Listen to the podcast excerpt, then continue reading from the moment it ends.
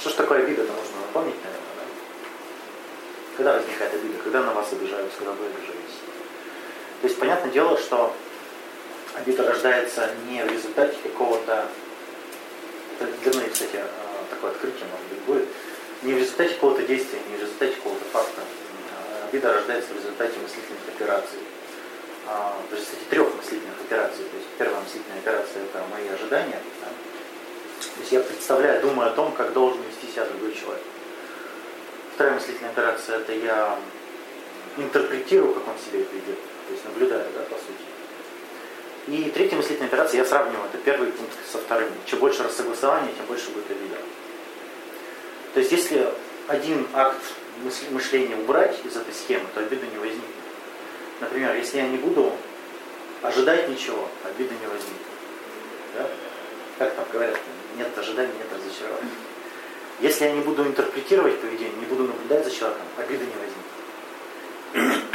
Если я не буду сравнивать, обида не возникнет. То есть это как доказательство, что неважно, как ведет себя человек, если нет одной из мыслительных операций, обиды не будет. То есть обида порождается мышлением. То есть ответственность за свою обиду человек несет себя сам. То есть кто обижается, кто обиделся, тот ее сам создал. Это настолько просто, насколько очень сложно это Поверить. увидеть это э, в реальной жизни. То есть мы-то думаем, что мы кого-то обижаем. Нет, обида рождается в результате мыслительных операций. Каждый сам свою обиду создает, каждый сам создает свои эмоции ни, ни одно событие, никакой факт не может создать у нас эмоцию опосредованно. Никак.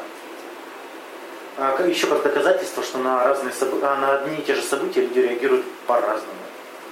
Если бы события создавали эмоции, то все бы люди реагировали одинаково на события. Там, как опять же, классический пример. Идешь куда не очень хорошее настроение, если там кто-то тебя обругал в транспорте, ты реагируешь, ну, вот, что за козел вообще. А если ты идешь, так, о, все прекрасно. Ну какой-то дурак тебя обругал, ты такой улыбнешься ему и пойдешь дальше. Как бы, ну все равно. Или человек тебя оскорблял, ты банально не расслышал его слова. Это не в этом ну. Да. Ну, все эти мыслительные операции у нас на автоматизме уже давно. Поэтому мы уже их не замечаем. То есть у нас мышление работает в фоновом режиме в основном. А, ну да ладно, факт в том, что мы еще обижаемся не на всех. А чаще обида возникает, чем ближе к нам человек, тем больше вероятности на него обидеться. А слушай, некоторым не прощают, наоборот, то, что близко. Ну вот, блин. Но они же обижаются, прежде чем простить.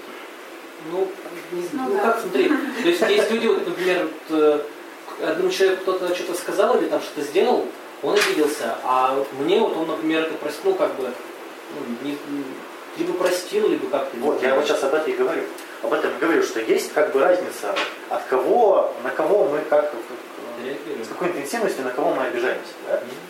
Зависит от э, такая штука, как связывающее чувство. Да? Ну, то есть это то, что нас связывает. Чем ближе мне человек, чем больше я его считаю родным, близким, тем больше вероятность на него обидеться. Потому что, смотрите, ну тут легко объяснимо. Чем ближе человек, тем больше у меня возложено на него ожидания. Я вам сейчас пример приведу такой очень показательный. Есть две сестры, Одна живет в соседнем городе, а другая с мамкой. Ну, типичная история, да, знаете. У той же семья, э, и она с мамой не контактирует. А та, которая живет, постоянно маме помогает, ее там сиделка для нее.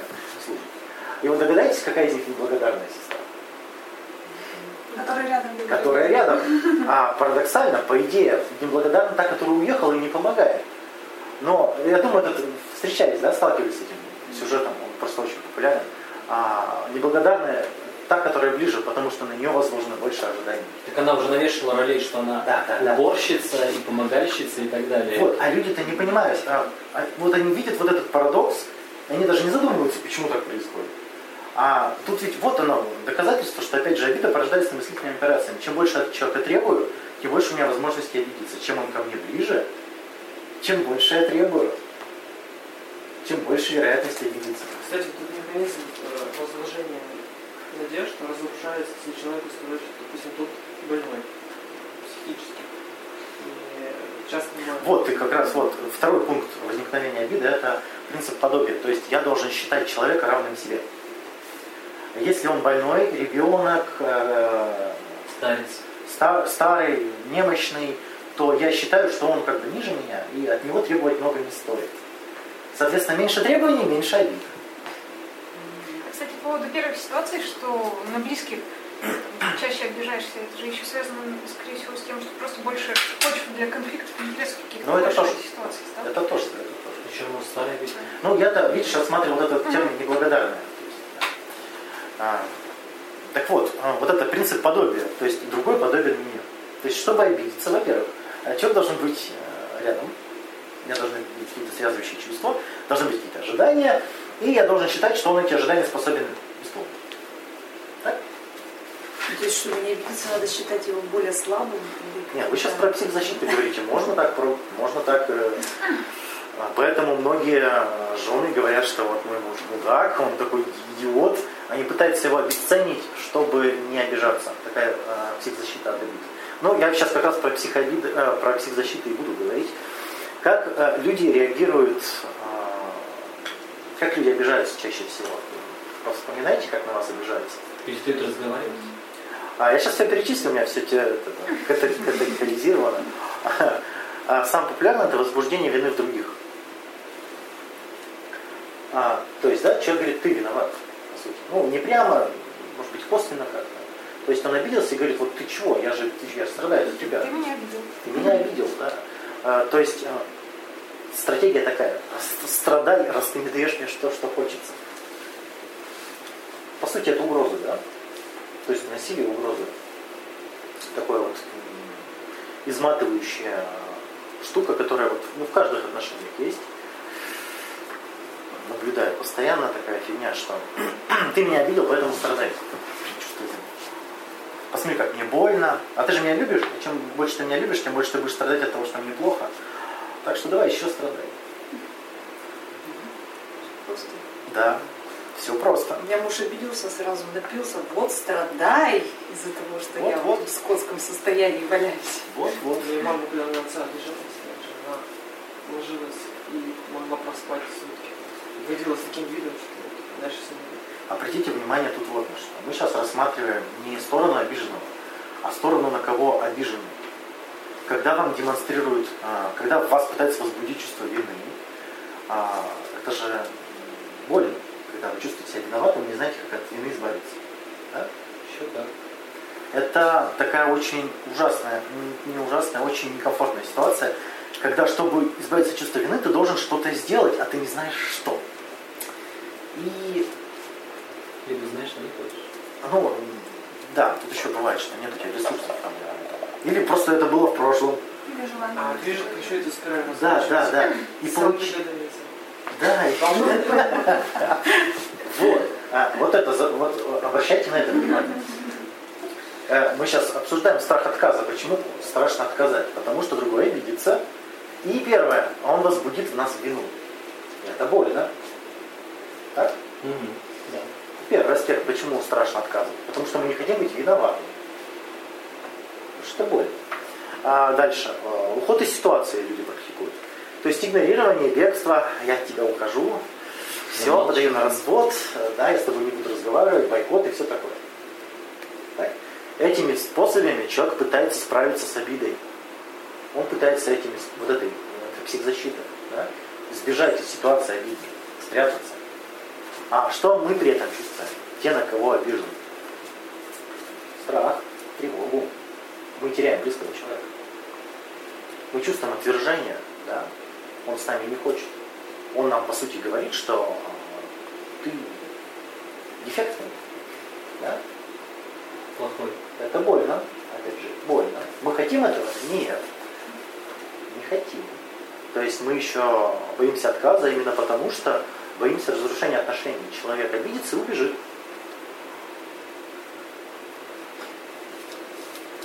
Да. что еще человек делает, когда он обижен? Занимается самоуничижением. А, он говорит такой, я плохой, чем хуже, тем лучше, он начинает страдать по максимуму. Видали такого? Нет? Пока не пойму, да. Да. Я все узнаю. Всё. Да. Можешь раскрыть термин? Ну, Что именно? Ну, типа, раз Он так поступил, значит, я дура такая, значит, я сама виновата. Да, да, да. Я сама напросилась. Мазохизм. Это мазохизм, по сути, да? Агрессия против себя. Человек начинает себя из- избивать, по сути. Что мы при этом чувствуем? Еще больше чувства вины, наверное. Не, мы чувствуем жалость, нам жалко. Он же себя мучает. Когда близкий человек себя мучает, издевается над собой. Э, Он же издевается как? Он запрещает себе радость. Верно? Он изолируется, он никак не радуется, он ничего от всего вкусного отказывается. Да? Он же сидит, страдает. Такой на конфетку. Нет, не сейчас я обижена. Да, да. Нам его жалко. Он в болоте вот сидит. Вот. Нам его жалко. Мы не хотим, чтобы близкий человек страдал. Дальше. Апеллирующее поведение. Миша, ты что-то сказать хочешь? Еще Я потом скажу. А, апеллирующее поведение что такое? Это когда обиженный вводит в акт общения третьего человека. А вот моя мама, а вот перед твоим папой было бы стыдно, а вот... Эх. Знакомо? Самое забавное, когда есть такая троица, вот вот, э, среднее звено, оно может то примыкать к этой стороне, причем невольно так. А кто кого захомутает раньше? Вот. Вот скажи, скажи, ведь он не Обиженный ищет себе союзников. Да? Самое главное всегда находит, потому что ну, всегда найдется человек, который разделяет ту или иную точку А, зрения. да, Всегда да. можно найти ученого, который считал вот так, вот это будет авторитет. Как Именно Андрей. так, да, да. Можно ссылаться на авторитетов каких-то, на сети паблики ВКонтакте можно ссылаться. Там же да, А на Ваню Варганова можно ссылаться. Что мы при этом чувствуем? Опять же, те люди, на которые вы обижены. Стыд. Гребаный стыд. Нам стыдно, что мы так себя ведем. Нам же, нам же объясняют, а, вот человек обиженный собирает консилиум и нам объясняет, какие мы плохие. Мы этого хотим? Нет. Еще, вот еще один аспект страха обиды, да? Дальше, обесценивание и оскорбление тут очень даже присутствует часто. То есть а, ты никчемен, да? это вся рационализация, что да не очень-то и хотелось, да нафиг ты такой нужен. А, не можешь сделать женщину счастливой, ты не настоящий мужчина. Да. Я пошла искать настоящего. Ну, вот эта вся фигня. А, общем, мне называется, ну, нравится, как называется, это внутреннее опустошение. Да. Найду получше, ты мне не интересен. Ну, то есть человек отвергает. Да? Он говорит, что ты никто. Раз я на тебя обижен, значит ты никто. Что тут порождается? И страх, и стыд. Нам стыдно, что мы не соответствуем каким-то стандартам. И нам страшно, что нас из этого бросят. Мы хотим это период? Нет. А если мы еще это когда-то переживали, когда-то партнер это уже демонстрировал, мы не хотим повторения. Это, блин, не- Там хочется. страх еще сильнее будешь. Да, да, это страх знаешь, еще сильнее, что ты знаешь. А, дальше. Знаете, этот Высоцкий так говорил, даже если ты тысячу раз прав, какой в этом толк, если твоя женщина плачет. Для контакта писал. А, Да, проекция. То есть человек, человек начинает проецировать свои обиды а, на партнера. То есть это сейчас попытаюсь это раскрыть. Довольно-таки сложная проекция. Человек считает, что страдает тот вот, э, партнер. Ну, то есть, смотрите, на нас обиделись, мы кому-то что-то не дали. Дайте какой пример, что можно дать человеку. Ну вот была. Нормально. внимание не дали, да? И э,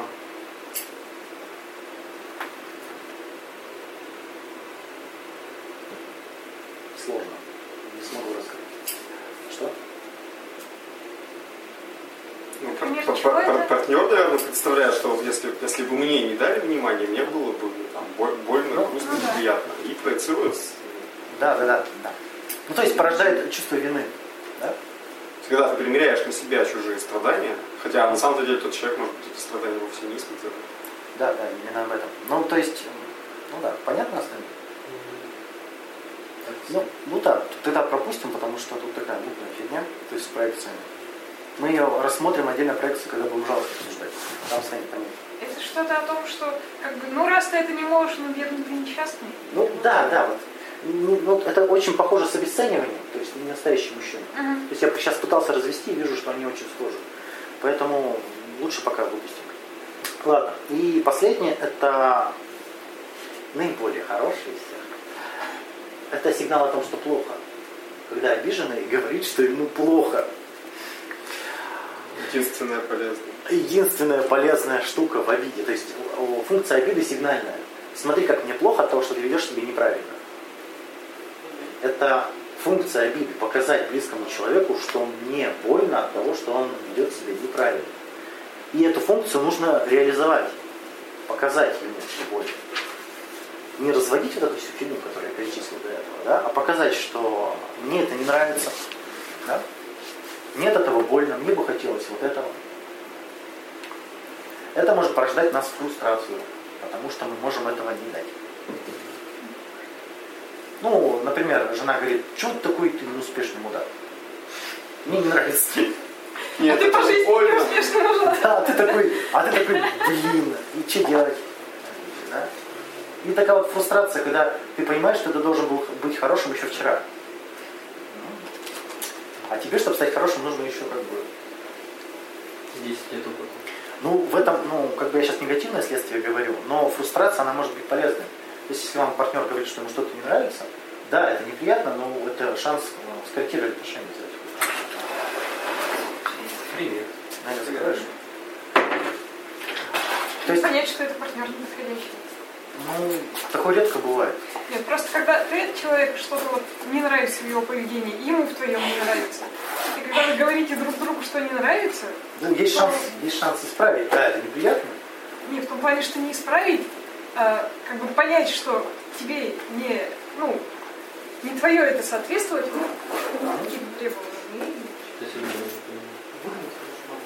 Что сегодня не Не, ну, тут- ну, тут обобщение, смотри, тут, тут обобщение, не, не обязательно полностью отказываться от партнера, если у него есть какое-то поведение. Можно просто это поведение с ним ну, не сталкиваться. То есть, ну, например, а, он там не моет полы, не моет посуду и разбрасывает носки. Ну, можно с ним строить отношения, но не жить с ним. То есть не обязательно отказываться от целого человека, а, если он чем-то не устраивает. Формат. Ну да, Просто мыть полы самому. ну да, там вариантов-то тысячи, ми- миллионы. Нажать, нанять там домохозяйку, я не знаю. Ну, завести собачку, да, какую-нибудь там, была полы. не загорала. А, ну почему я все это рассказывал? -то? Я хочу вам напомнить, что, что такое страх-то. Страх это предвидение некого страдания, да, от которого нет защиты. Помните? Да. Вот я вам сейчас перечислил страдания, которые порождают в нас обиженные, пытаются породить. Что? А, Да. Соответственно, страх возникает тогда, когда мы предвидим что-то из этого. Или все вместе. Когда появляется страх отказа? да? Если мы видим, что человек а, может от нас уйти, мы боимся отказать. Если мы предполагаем, что человек может нас обвинять, мы боимся отказать. Если мы предполагаем, что он начнет тут сам себе на себе волосы рвать и говорить, что он такое ничтожество, мы тоже вряд ли да, будем ему отказывать. Если он будет призывать на помощь всех своих родственников, мы тоже вряд ли будем ему отказывать. А, Ну, как сказать.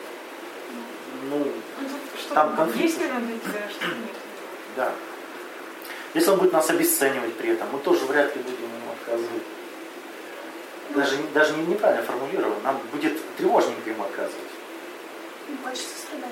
Не хочется переживать, вот не хочется страдания испытывать, не хочется, да? Это, Слушай, эта обида может просто вмиг перерасти в какую-то конфронтацию, так я вот сейчас рассказал, как. в агрессию. Вот как вот рассказал, либо в тебе вину возбуждает, ты начинаешь оправдываться, начинается фигня. Тебя обвиняют, а ты оправдываешься, или начинаешь обвинять в ответ. Вот, пожалуйста, из этого вылилось. Или, например, она начинает убегать, ты начинаешь за ней бежать. И вот это Не, я сейчас И- вспоминаю и- просто историю, когда обида девушки переросла в реальный шантаж и преследование. То А есть, что она шантажировала? Девочка, Ну, нет, не Так понятно, что не тебя, блин. Просто была твоего друга. Вот тут, скорее всего, вопросом, вот тут, скорее всего, вот это апеллирующее мышление, то есть, э, смотри, я, я, я призову суд, я призову государство, Общественность. Государство считает тебя преступником, апеллирующее поведение, понимаете? Она, она взяла в себе в союзники все государство и на тебя напало. Не государство, а Или на тебя на друга. Андрей, ладно, мы верим тебе. Чем больше ты оправдываешься, тем больше мы верим. А, что? С этим понятно, да? Какие же у нас защиты от страха? Когда мы боимся, мы что делаем? А первое, самое популярное, мы убегаем, прячемся. Если мы предвидим, что человек на нас обидится, из отказа мы что делаем? Мы избегаем этой ситуации. Он говорит, давай поговорим, не-не, не сегодня. А давай поговорим, не, у меня в гараже важное задание с друзьями. А потом 19 пропущенных вызовов. Да? А иногда люди, Ну люди, 50, люди уходят во внутренний мир. Это тоже уход. То есть это, знаете, когда ты приходишь домой, у тебя партнер сидит в телефоне три часа. Ты пытаешься с ним контактировать, он не выходит оттуда. Это бегство. Есть люди, которые вообще там хронические. Это бегство. То есть Особенно азиаты. он уходит в виртуальный мир, чтобы не, кон- чтобы не контактировать. Потому что, по сути, а, вот, вот рядом живой, теплый человек, которого можно щупать, разговаривать с ним, да? И эмоции еще. И эмоциями делиться, да. А, а тут виртуальный мир, где, вот, ну, как бы, Да он тупо лежит на диване с лентяйкой на полную громкость включен Вот. какой-то боевик с какими-то ужасными вот сценами. это бегство, это бегство, потому что страшно. Кто ж признается, что страшно? Никто. Может, Просто кино любит. Ну, Мне кажется, важна может быть, разница в подоплеке. То есть, если человек и не хочет отзываться, вот так сидит, то это одно. А Да. если он нормально реагирует, контактирует Да, в перерывах, Поддерживаю То есть я могу смотреть кино, но, например, ну, если ты смотришь кино, и к тебе приходят люди, и как бы такой, о, да, давайте поставим на паузу, давайте чем-нибудь займемся прикольным. Или там сходим чаю попьем. банально сказать, через два часа освобожусь. Да. Ну да, да. А если ты там сидишь, как бы вот как вот так вот, я ничего не вижу, я ничего не вижу, я вижу телевизор, то как бы А как еще? Наркотизация. Это всякие алкоголь. алкоголь, там, курение. Это вот перекур-то что такое? Взять паузу. Давай поговорим. Не, я пошел курить. Ага. А, трудоголизм. У меня столько работы, столько... Не отвлекай меня, у меня столько работы. Столько у меня работы. Дорогой, мы уже три года не можем обсудить, как переставить шкаф. У меня столько работы. Не, столько работы. А еще тупня. Ну, Оцепенение. Да, Когда человек смотрит в одну точку. Видали таких? Ты им что-то говоришь, он так вот уткнулся и... Да сами бываем так что. Да. Это тоже уход. Так мы защищаемся от страха. Да? Еще как. Рационализация. Это мы любим. Поиск объяснения. А, как мы говорим-то? Человек на нас обиделся, мы говорим, да ты сама же это все, ну ты, ты же сама. А насчет э, вот это вот взгляда в пустоту, помнишь, вот э, Юля постоянно же сидела на кухне, его вы- выключала просто, сидит. Так да. Она думала, может, просто. Нет, когда человек думает, у него глаза. тебе не постичь его. у нее оно стресс Да, это вот, как суслик такой встал и думает, ну это же не потому, что он бежит от страха своего. Да. Он просто пытается осознать. Огромный перегрузить. Нет, интересно-то, когда, знаете, фиксируют, есть сновидение или нет у человека, у него глаза дергаются. Когда есть мышление, дергаются глаза. И когда ты размышляешь, у тебя так вверх, вниз, так. Они плавают глаза, да?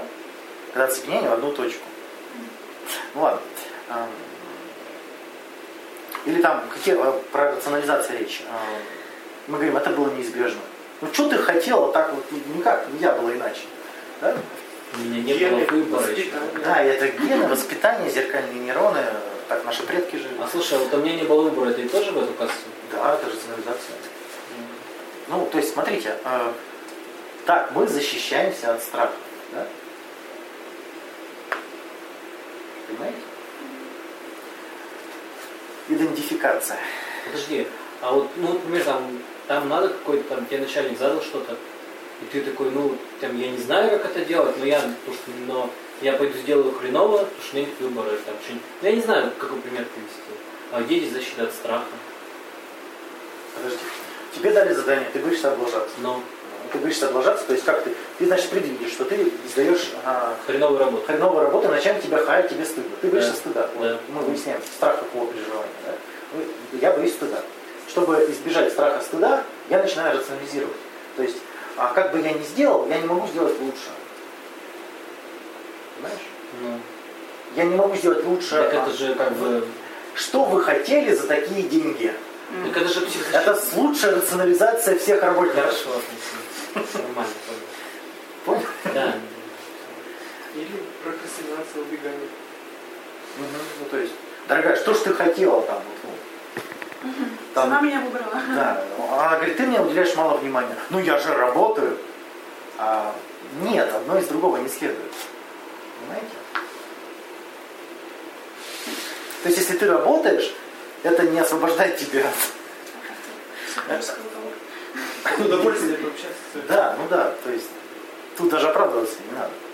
Ладно, идентификация самая классная в этом плане. Это мы изменяем свое поведение, притворяемся тем, на кого мы считаем, эта угроза не распространяется.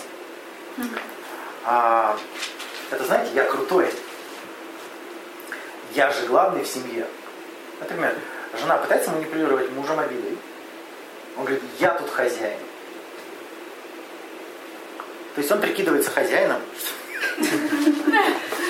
Если хозяин, зачем тебе об этом рассказывать всем, да? Ну, это странно. Представляете, да, директор бегает по предприятию. Я директор, я же директор. Видите, у меня удостоверение есть. Сплошная трудовая книжка. Да. или там, что говорит, мне нет до тебя дела. Да, то есть я независим. А, я, вот, вот это самое главное. Я самостоятельная независимая женщина. да. Сильно независимо. Сильно, сильно независимая. Что ты мне тут? Я независимая и сильная. Ну, Я сильно независимый. Когда- Платить Как мне недавно рассказывали, видимо, с руководством э, в конфронтации человек был, и там, допустим, э, вопрос был в том, что делать группу ВКонтакте или нет.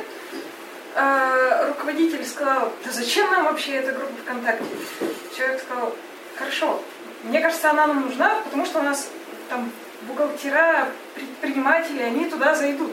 Скажите мне тогда, какая целевая аудитория? Руководитель, я думала, это ты мне скажешь, какая у нас целевая аудитория. Впихивание друг на друга ответственности. Да, типа, я же руководитель, это ты тут подчиненный, ты вообще должен мне все сказать. ну, Очень что Да. Ну, когда это в отношениях, это смешно. Или когда человек в группе начинает себя вести, это прям видно переключение, если вы внимательно смотрите, когда человек переключается на другую роль, порой даже интонация там другого голоса меняется. Не замечали никогда? Конечно, конечно. Да, то есть он переключается с роли на роль, он считает, что роль его обезопасит. Знаешь, еще бывает такая классическая сцена, когда учитель не знает вопрос, ответа на вопрос. И он такой, это тебе должно быть известно. Сразу вот такое возмущение. То есть, А ты что, не читал? Это я тут учитель. Это я А спрашиваю. он просто переваливает, спрашивает, ты что, не читал? Не спрашивай ерунду. То есть, смотрите, если мы боимся, что э, на нас обидится, нам откажут, нет, точнее, мы откажем, на нас обидится, мы прикидываемся кем-то и отказываем в роли этого. А есть другие варианты? У Андрея пока такой-то. Ну, ты, например, смотри, эм, женщина просит там тебя, давай встретимся, давай встретимся, да? Ну, И ты такой говоришь, не, я там. И она, и она начинает такая, да у меня без тебя там и так дофига народу, что у меня, я вся на в расхват». очередь стоят. В очередь стоят, я-то же вообще вся востребована, перевостребована. И нафиг мне. Смотри, ну да, то есть я, она тебе, она прикидывается. Она пытается манипулировать же с помощью с- чувства страха. Идентификация. Так это она прикидывается востребованной для чего? Во-первых, чтобы не испытывать обиду за отказ. Потому что раз у меня много э, поклонников, то меня не обидит Саша. А один-то, один из там... Двух статус типа, свой не надо. Да, а по факту-то обижает. Ей эта защита нужна для чего? Чтобы защититься от обиды. Не нужно кем-то прикидываться, если тебе не нужно ничего защищаться. Ну, не нужно прикидываться.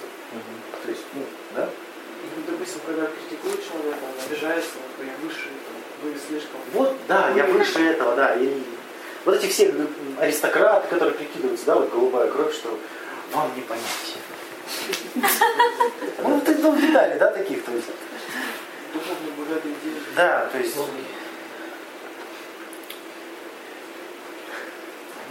Дальше. регрессия. Вот регрессия, ты про как раз про нее говорил. Это использование детских моделей поведения. Когда человек вот начинает вести себя как ребенок. Ля-ля-ля, ля-ля-ля. Начинает я, вот это вот, троллить, ябедничать, вот это вот. Тут еще характерна вот эта стадия, а, вот эта стратегия поиском покровителя и, и жалобами. То есть любите жаловаться, друзья, что на вас обижаются партнеры? Ну, знаете, парни собираются жаловаться на жену. Она меня запилила, она меня запилила. Нет, мне кажется, это более же женские, они там кучкуются, там бьют, бьют в баре и плачут Мужчины, другу. по-моему, больше, да. для Не этого знаю. Что это за риски? Короче, женщины гонят на мужиков. Это классика, ну что Это все, все одинаково это делают. Я в курсе. Для чего еще собираться? Ну, да. То есть вот это ябедничание, да? То есть а, обидно, страшно, да, неприятно, куча переживаний. И вместо того, чтобы что-то решать, договариваться, я пойду ябедничать. Ну, это тоже апеллирующее мышление. Ну, да, да. Она еще и закрепляется, потому что это удовольствие. Закрепляется. Еще друзья скажут, да нет, ты же там, ты мужик, а она, да кто она, ты же, это ты мужик. Ты глава семьи. На Кате, давай. Форму еще. Да она же дура, не слушай ее. Да, да. Ну тут обесценивание и все сразу. Навязчивое общение. Когда мы боимся чего-то, мы начинаем много болтать. Не все, конечно. Если ваш партнер начал нести какую-то фигню бессвязно уже второй час, Звоночек. да, а, ну, очевидно, да, для многих, что тревожность лечится болталкой. Видели таких людей, которые постоянно болтают, болтают, болтают? Да, болталки психклуб, кстати. А, да, да. То есть цель-то какая? Отвлечь, заболтать, да, не только другого, но и себя. А давай-ка обсудим, вот как, как там корабли бороздят. А только накосячишь, сразу начинает другая тема. Да, да, да, да. Нам кажется, человек такой, такой общительный, но по сути он тревожный и боится постоянно. Да? Видно и по его реакциям, он дерганный, он что-то носится, он что-то суетится. Привет. А, ну, какой-то вот беспокойный, ну это видно, тревожность, она видна. Да? А, так вот. Еще одна стратегия, как спрятаться от страха. Уход болезни. Трогай меня больной. Мне и так плохо. Привет. Алина, подопри стул. Зачем? Что дверь не открывалась? Два не было клиента. Эх. Видали таких? Да, говорят, 90% болезней как раз именно. Вот. Вы ожидаете, что вас что-то попросят, а вы не хотите это исполнять, и вы говорите, я так болею. У меня температура. Самый больной в мире. Да. Эх. Обесценивание, опять же, ну тут, я думаю, раскрывать не стоит. То есть, когда мы э, предвидим, что на нас обидится при отказе, мы начинаем его обесценивать. Да не больно ты не хотел. Да. И самая такая популярная штука это потворство. Когда мы боимся отказа, мы делаем. Сделай все, как ты хочешь, только вот не надо меня. Вот, не надо. Сделай все. Я даже выписал такой прекрасный из говнопабликов э, лозунг. Я всегда боюсь обидеть чужие чувства, а мои чувства не боится обидеть никто. Это настолько шикарная фраза, там столько смысла, мне прям так нравится. То есть, смотрите, а, я всегда боюсь обидеть чужие чувства. То есть человек все время боится вот это вот, то, что я перечислил. Да, То есть он все время потворствует всем. Да, он все время всем потворствует и удивлен. А, Что им всем больно? да, да, И он ожидает, что другие будут ему потворствовать, поэтому... да, но из этого никак не следует, если ты всем, ты для всех слуга, то почему все слуги должны быть для тебя? Как бы тут вообще ну, ни, с- ни с чего бы. Наоборот, если ты всем потворствуешь, то А он потом искренне удивляется, почему об него ноги вытирают. Так вот, да, и это залайкано. У нас просто такая же идеология, что типа вот если делать добро, то тебе воздастся столицей. В сказках мама рассказывала. К тебе. И некоторые даже догоняют, причиняют, пытаются причинить добро. Отбиваются родственники иногда. Не надо мне этот кактус. Нет, он радиацию поглощает. Надо. От компьютера. И сидишь ты весь в кактусах. Он, на работе там сотрудник сидел, он и все в кактусах вообще. Дарили ему. Потому что приходили, а он какие-то там принимал работы, увидели, что у него кактус, и решили, что он любит кактус. Вообще. И, блин, они сейчас глазами, где кактус, знаете, легион такой. Ладно, а, значит, смотрите, что я перечислил. Да? Какие стратегии использует обиженный человек. И все эти стратегии порождают у нас эмоции. Ну, понятное дело, что мы сами их порождаем, но это популярные истории, а, когда мы испытываем, смотрите, перечислим, мы испытываем страх, да? чувство вины, когда на нас обижено. Мы испытываем жалость, мы испытываем стыд. И что еще? Ну все. Вот этих чувств мы боимся. То есть страх, помните, это предвидение неизбежности страдания. Я испытываю страх, когда я предвижу, что буду страдать. А, страдание это что? Это переживание какой-то эмоции. Вот, эмоции вот эти. Давайте по очереди их разбирать. То есть, чтобы не бояться, смотрите, какая прекрасная штука. Чтобы не бояться, а, нужно разобраться с этим страданием. То есть, если я могу с этим страданием разобраться, то я его не боюсь. Угу. То есть страх проходит тогда, когда у меня есть система защиты против боли.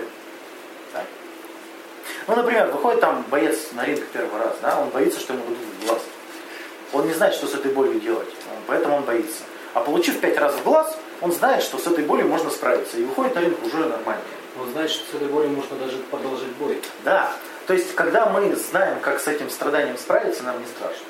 Угу. Это важно. Поэтому нужно каждую эмоцию рассмотреть в отдельности. То есть, смотрите, начнем с самого прекрасного жалости. Когда нам жалко другого человека, особенно обиженного? Ну, когда мы бы в такой ситуации тоже обиделись, например. Да, да. Ну, то есть, вот это нравится. То есть, смотрите, тут важный момент, что не имея опыта переживания обиды, или даже имея опыт переживания болезненной обиды, мы начинаем проецировать вот это же самое переживание на другого человека. Нам кажется, что он также страдает. Когда-то нам что-то не дали, когда-то нас, нам отказали, когда-то нас кинули, и мы вот страдали. И мы вот это запомнили. Запоминали же самое яркое событие, да? Не все 5 миллиардов событий, которые мы там каждый день испытываем, пролетают. Нефиг делать. Так вот, э, смотрите, тут важный момент, что если я уверен, что другой человек страдает, мне будет его жалко, верно? Если я уверен, что он страдает из-за меня, у меня будет чувство вины. Угу. Важный пункт. Угу. Да, то есть если я считаю, что если я беру ответственность, что это я здесь причина, то будет чувство вины. Так вот, этот страх очень полезен в отношениях. Почему? Он а, избавляет от а, искушения ранить близкого человека. Если мы предвидим, что ему будет больно, мы много чего не сделаем. По сути, это хорошо. В известных пределах. Да? Ну вот, ну, ну нравится мне ложкой по лбу стучать. Ну мне вот прям такой звук нравится очень. А, вот прям вот хочу. А, а вот близкому человеку нет. Я знаю, что ему от этого будет больно, я не буду этого делать. Как бы я не хотел, потому что я предвижу его боль. Да? То есть, по сути, да, есть функция э, для, очень полезная функция в отношениях. Предвидение боли другого человека.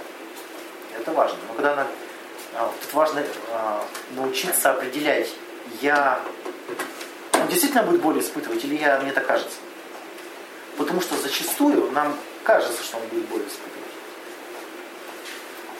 Кстати говоря, демонстрация боли – это обозначение личных границ. То есть, когда человек говорит, вот мне вот это больно, он показывает, что ты пересек угу. да, границы дозволенного. Как правило, потом легче общаться. Да, да, то есть вот мне сейчас больно. Угу. Почему-то многие не могут сказать, вот, у нас на практике сколько да, было. Угу. То есть ну, мне, мне не хочется, что ты близко Ну. Ну, вот. Хотя бы это уже если хорошо этому научиться, уже в отношениях будет вот. Ну потому что только садист будет добивать того, кому больно. А там уж хочется вам. мало. Ну, немного, да. Хочется вам быть садистом. Да? То есть, если человек обозначает, вот здесь мне больно, то это очень хорошо. Но в основном мы придумываем, что другому человеку больно. Было такое? Например, нам кажется, что мы ему откажем, и ему будет ой, как больно. так больно. У меня скорее другая история. Я начинаю понимать, что ну вот с теми же самыми дизайнерами, практикантами, да, он обидится, да, ему будет больно, но он как бы это, если он это осмыслит, он дальше как, бы как профессионал Будет. пойдет. Да, то есть нельзя ему его вообще не критиковать. Это будет Вспоминаем тему жалости. Да? Помните, как жалость возникает? Механизм жалости. Я ставлю себя на, на место другого человека, как бы, чтобы я чувствовал его ситуацию. То есть я реально понимаю, что будет обидно. Это ты бы, Вот. это тебе бы было обидно. Тут вот в, этом, в этой махинации мы упускаем одну хрень, что это жалость порождена, опять же, мыслительными операциями. Я ставлю себя на место другого и делаю вывод, как бы я реагировал. Но человек-то другой. Тоже, да. Важный момент, как бы я реагировал, это первое. Во-вторых, есть ли у меня система защиты от этого? Если у меня есть система защиты от этого, от критики, то а, мне не страшно. Понимаешь, а, если ты знаешь, как с этим спра- справиться, то тебе не жалко его. Если ты не знаешь, как с этим справиться, тебе очень жалко. Ну, вот, например, а, вот раковых больных, например. Встречаешь ракового больного, представляешь, а если бы у меня был рак, блин, что бы я делал? Становится жутко жалко, потому что ты сам не знаешь, что с этим делать. А если у тебя будет такая стратегия, ты начинаешь, начитаешь что-нибудь книг, например, а, про, поразмышляешь на эту тему очень активно. Что ты будешь делать, если у тебя будет рак? Да? Я буду менять свою жизнь, я буду там... Кстати, вот статистика очень классная, что люди, многие, не многие, большинство, не большинство, ну ладно, некоторые люди счастливы, что им такой диагноз поставили, потому что они говорят, я с этого момента начал жить. Ну, потому что ты все крутое откладываешь на конец жизни, сейчас Да, же да. надо что-то сделать, там, работу, дом, конечной машину. жизни, конечной жизни запускает процесс. И то есть люди иногда, ну, понимая это, что если тебе ставят диагноз, тебе нужно жить наконец-то, не откладывать, а жить, человек начинает жить, и ты такой, блин, если мне поставить диагноз, я буду жить. И ты перестаешь жалеть раковых больных. Ты только на них смотришь и такой, так ведь ты чё, живи, ты чё? Ну, я рассказывал, да, как это, женщина там, у нее обнаружили рак, и она там в депрессии две недели, да. Я ей говорю, как бы, тебе рак мешает радоваться жизни? Нет. Встала и пошла. Нет, не мешает. В этом-то и дело. Еще не же. Нет, тут не в этом дело. Ну ты умрешь раньше, но это тебе не мешает радоваться жизни. То есть тут раньше. А, я к чему? А, жа- Жалость возникает тогда, когда я ставлю э, себя на место другого человека, и у меня нет системы защиты от этого страдания. Вот. а, Ты можешь им это систему защиты свою подарить, Да. когда тебе жалеть вообще не будешь. Рассказать, как ты переживал. Как ты переживаешь это и все. Вот, да. Тут важно открыть такой термин, как выученная беспомощность. Знаете такое? Мгм. Состояние, в котором индивид не предпринимает попыток к улучшению своей жизни. Вообще. Вы такие фразы слышите постоянно. Да я не разбираюсь в компьютерах.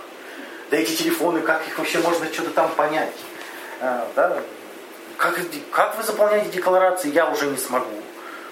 Да? Я уже старый. Учиться я поздно, любить поздно, да. не понимаю. Да, да.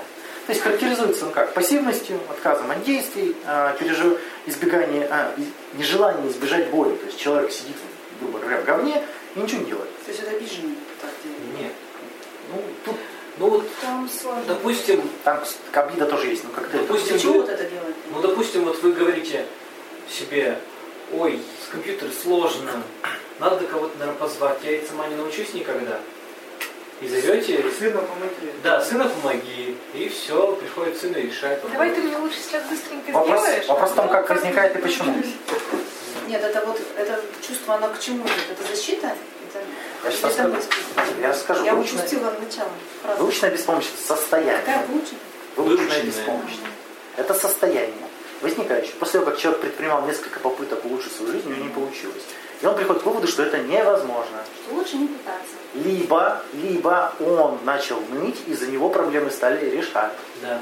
Ему стало это выгодно показывать, что он ничего не может, и за него все делают. Да вот женщины в коллективах постоянно просят помощи по компьютерам, хотя там такие вроде бы вещи, там, не знаю, ты краску поменять в принтере, что ли, сама не можешь, или там... Мне нравится в офисных работников традиция не читать сообщения, которые выплывают на компьютере. Так, да, да, да, да, у меня что-то сломалось.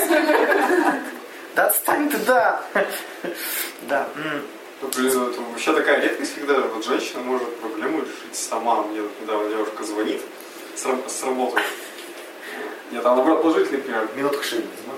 Наоборот. А, Ну, не знаю как. ну, ну, Звони- звонит и говорит там, вот, нужна помощь, я говорю, я занят, я на интервью перезвоню через полчаса. Через полчаса перезвоню, она говорит, я все уже сама сделала. Оказывается, представляешь, нужно было из PDF, из журнала вырезать там одну, одну статью, там пару страничек. И она вот не поленилась и сама, блин, разобралась, как вот это сделать. Нашла какой-то онлайн-конвертер, который вот вырезал ей Вот, страницы. выученная беспомощность. А обычно же вот, блин, кто сам что сделает? У нас в первую очередь всплывает, в первую очередь всплывает стратегия, которая эффективна, верно? То есть в первую очередь у нас всплывает то решение, которое более эффективно. Если оно дает сбой, мы другое решение выбираем. Запомните это. Когда вам будут ныть, вспомните, что они выбирают самую эффективную, быструю стратегию. Если ее не выдать, это не значит, что они обречены страдать всю жизнь. Есть мы считаем их страдающими? Мы считаем, что у них больше нет вы- выхода. А, что у них нет Они же, они же нам доказывают, что у них нет выхода, что они не разберутся, что они никуда все не опаздывают, у них все в последний момент, они, они все там... Ну, вон мне, Потом как-то начинает жить. Да. мне вон родители ныли, что они там что-то, ну, они же такие, они уже не понимают компьютеры, ла-ла-ла. А я где-то был, то ли не в городе, то ли в больнице, то ли еще где-то. А что-то какие-то вопросы уже решали сами. Уже еще эту песню как-то кто- кто-то скачать.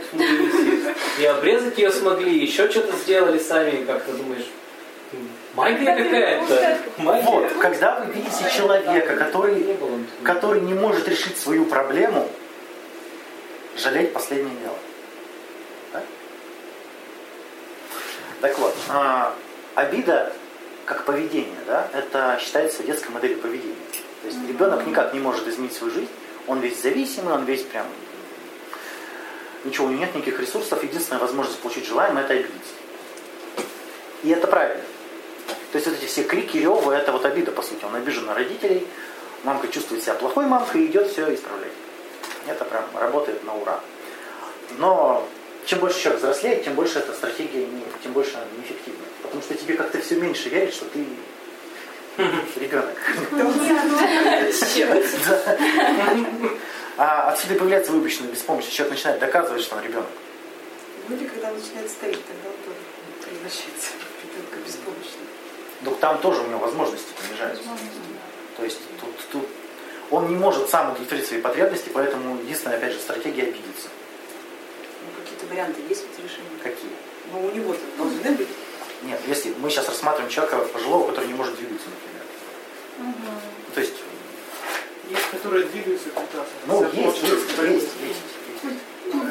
Но есть, есть люди, которые вообще ничего не видят, надо там найти какой-нибудь телефон, телеф- ну, номер телефона в телефоне. Что характерно для, вот, эм, скажем так, вот, выученной беспомощности и, как бы сформулировать это лучше, М, когда обида единственный возможный инструмент решения проблемы. Это когда человек беспомощный или зависимый. Верно? Когда он инвалид, когда он там, не знаю, слепой, ограниченный, когда он ребенок пожилой. То есть беспомощность, это важный момент, беспомощность и зависимость. Так вот, когда вам кого-то жалко, проверьте, пожалуйста, беспомощный, он зависимый.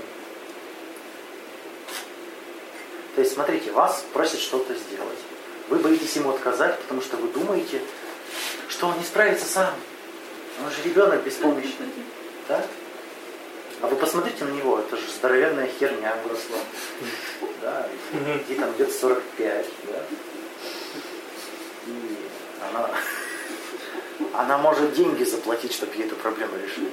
Деньги у нее есть. А мы такие бедненькие. Как ты так, как ты так вляпалась, да? Слушай, да, у меня тоже, у меня тети две, они, я не знаю, они, по-моему, постоянно просят, чтобы их там свозили куда-нибудь. Хотя они получают просто овер до хера на самом деле. Но за такси, по-моему, они в своей жизни, я не знаю, сколько раз платили. По-моему, по пальцам одной руки. Ваня, помнишь эту девушку с Украины, которую я лечил это дистанционно? Я когда увидел фоточку, стоп, Андрей лечил, уже понимаем. Ну, минутка тянок, ну. суть в истории. Давно не было. Ну хорошо. Пусть дедушка. И она жаловалась на такую бедность, что они концы концы с, концы, с концами там еле И сводят. ты свел ей с- в Я, просто- я увидел внезапно ее фотографии из ее квартиры, я просто, простите, прихуел. Там ремонт отличный, у него маникюрчик идеальный, компьютер Apple какого-то хрена. Офигеть, а Все она так, деньги на Apple потратила. а так расписывала, что она просто там последние макароны доедает от, от мышей там отнимает. Ну вот, вот этот термин «не хватает денег», он для каждого слоя населения ну, Да, разный. да. Это не мешает жаловаться. Кому-то нового Да. скакуна. Да, да. То есть, смотрите, вас просили удочерять, удочерять, усыновлять взрослых людей вообще? Матерять. Ну, А, ну то есть, смотрите, а, если вы Жалеете? Вот, я даже записал эту фразу специально, да, потому что ее постоянно любят вставлять. Кого вы приручили? Я мужичка приручил? Кошечку. Кошечка. Она, она, между тем, беспомощна. И приучила Ну да. Она беспомощна и зависима. Беспомощно и зависимо. Вот два Поэтому критерия. я за нее. Вот, да, вот два критерия, да. Она беспомощна и зависима. Но ваш сотрудник, он беспомощный и зависимый. Зачем вы его удочеряете? А? То есть мы боимся отказа. Почему? Чего потому что боитесь? дитятка обидится. А дитятка обидится, потому что ну, у нее нет больше вариантов. А если нет больше вариантов, сгинет, за- засохнет, стухнет, нам жалко ее. Да? Мы сейчас про жалость говорим. Ну, сотруд- Нет, с сотрудниками и с близкими по-разному. С Это- близкими, то тебе нужно поддерживать отношения. Это сейчас только про жалость. Про, про отношения попозже. да. Эм, Вас просили кого-то удочерять? Нет? Удочерились сами? Бывает такое. Ну да. Нет, а если человек действительно вот Они приходят и назначают тебя папой. бес- беспомощный? Кто, кто? Давай расскажи про беспомощных. Ну, ко мне недавно, э, как, месяца два уже назад, подошел мужик, мужик в магазине, дед- Подошел. Дед- дедушка в магазине подошел, попросил купить ему хлеба. Вот, э, вот он старенький уже. Ну, хрен с ним. Конечно, не беспомощный, но... Подожди, мы сейчас про жалость. Тебе его жалко стало? Да. Ну, Вот смотри, все по механизму. Ты представил себя на его месте. Без денег и без хлеба. Что бы ты сделал на этом месте? Вот что бы ты сделал? Я, я не знаю, попро- попросился его поработать. да. охранником. Ну, кто, кто его, он дедушка, ему же там 65 лет, я не знаю, его даже Вот, помню. ну вот, он, он демонстрирует, что ничего не сделать. Смотрите, да, он, вот. Нет эффективной стратегии, поэтому жалко. А у него есть эффективная стратегия, он просит. Мгм. У меня бабушке 76, она нормально работает.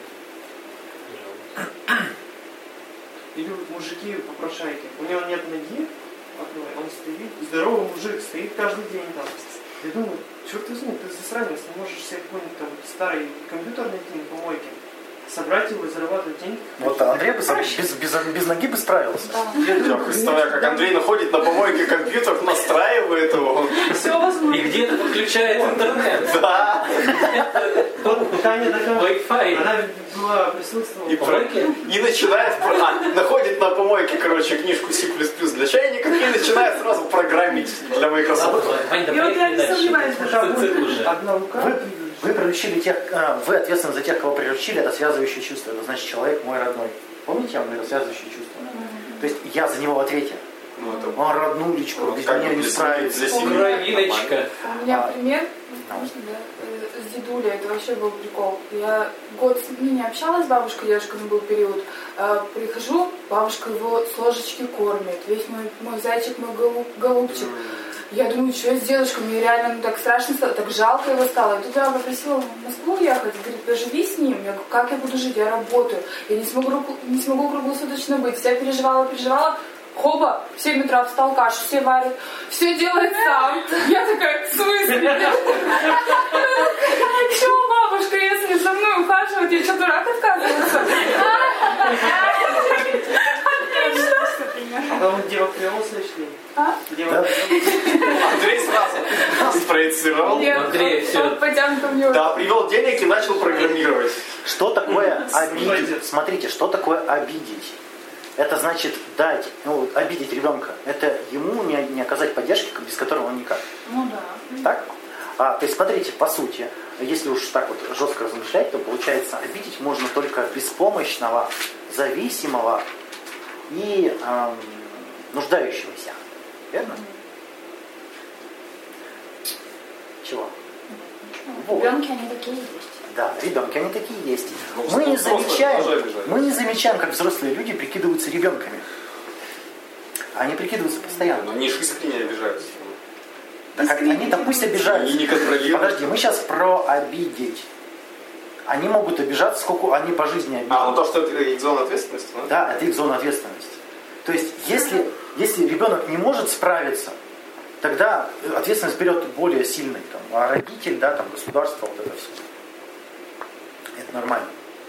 То есть его обида, она функциональна. Она говорит о том, что я сам не справлюсь. Ну, помогите, да, вот это все. А взрослого человека, получается, этим обидеть невозможно. Более того, его, по идее, это должно оскорблять. По идее, а, да, то есть, а многих оскорбляет. Я, да, да, жена зашнуровывает шнурки, да я взрослый, да я сам. Вот видели вот такое? То есть, или там э, женщине открывает дверь, да ты что, я сама могу? Ну, Мне кажется, это другая крайность.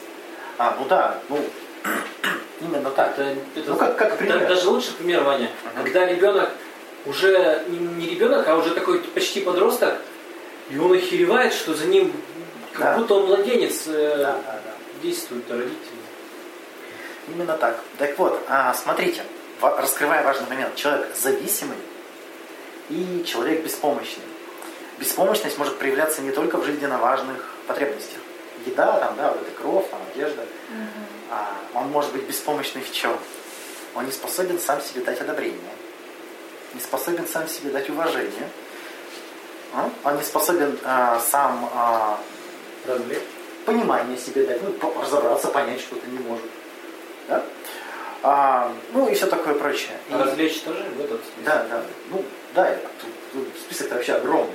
Что человек может сам себе не уметь дать. Все что угодно. То есть он в этом плане может быть ребенком. Мгм. А, и он обижается. Вот Что такое обида? Это, по сути, требование. Дайте мне, дайте мне, дайте мне. Верно? Но если тогда, если он может добыть себе еду, но не может доставить себе удовольствие радоваться или что-то, значит опять мы должны его пожалеть? Нет. Он чего беспомощный. Он беспомощный в плане, что он А не вот, может сейчас, нужно- себя. а вот сейчас нужно разделить потребности и желания. Потребность это без чего человек не выживет, а желание это то, что ему хочется. Вот такие бонусы. Да. А без одобрения можно выжить. Бомжи тому доказательство. Одобряют. Друга одобряют. Молодец, прям глава нашего клана бомжей. Замкнутая система.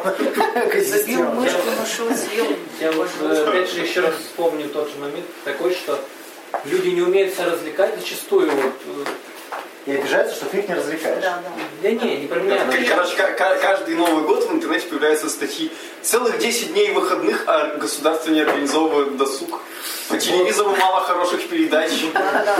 Вот это мне вообще непонятно, если у тебя дома есть интернет, если у тебя есть друзья и телефон, и, блин, целый миг, ты живешь в городе, Везде всякие мероприятия проходят. да, и, бесплатно, Кстати, и да. много бесплатно. Государство, кстати, организовывает. Организовывает, И. Вот мы и видим, как человек создает вымученную, выученную беспомощность и обижается на государство, на правительство, на Путина, там, на соседей, на всех, на друзей. А обижается в том плане, который он не может сам добыть. Понимаете? А если вы, его, Нужно 10 дней с женой провести. если вы его жалеете и даете ему это, возникает зависимость. Он. Он нау- научается. Научается удовлетворять потребности через вас, не сам, а через вас. И он становится липучкой к вашей заднице, прилипает, его не отодрать. Нет, ну можно.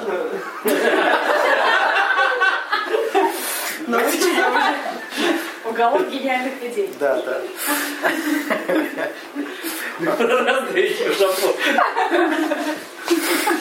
По-разному отделяете. Смотря насколько симпатичный. Какого пола, Андрей? Или Уже не важно? Да. То есть тут гла- главное, когда вам жалко, э, важно задать себе вопрос, правда ли он нуждается во мне? Правда ли он без меня не справится? И тут, конечно, если у вас ЧСВ очень высокий, вы, конечно, скажете, а, вы скажете, ну куда же он без меня? Ну я же, я же, Свет его очей. да, я же вот прям... Вы создаете э, паразита. Поддерживайте сказать. Ну да, И создали для начала, а потом придет. Да. То есть, смотрите, если вы боитесь кому-то отказать, потому что вам его жалко, вы создаете паразита. Есть такое. М, И чем больше вы блокируете свои потребности в угоду его потребностям, тем больше он будет к вам прилипать. А? Да. Он- вы, он- вы могли ему а, дать возможность научиться, вырасти, стать взрослым, а вы культивируете в нем ребенка. Почему культивируете ребенка? Потому что вы сами не знаете, как решать эти проблемы. Жалость возникает когда? Когда я сам не знаю, как решать эти проблемы. Научитесь решать эти проблемы, вам не будет жалко, и вы не будете создавать паразитов вокруг.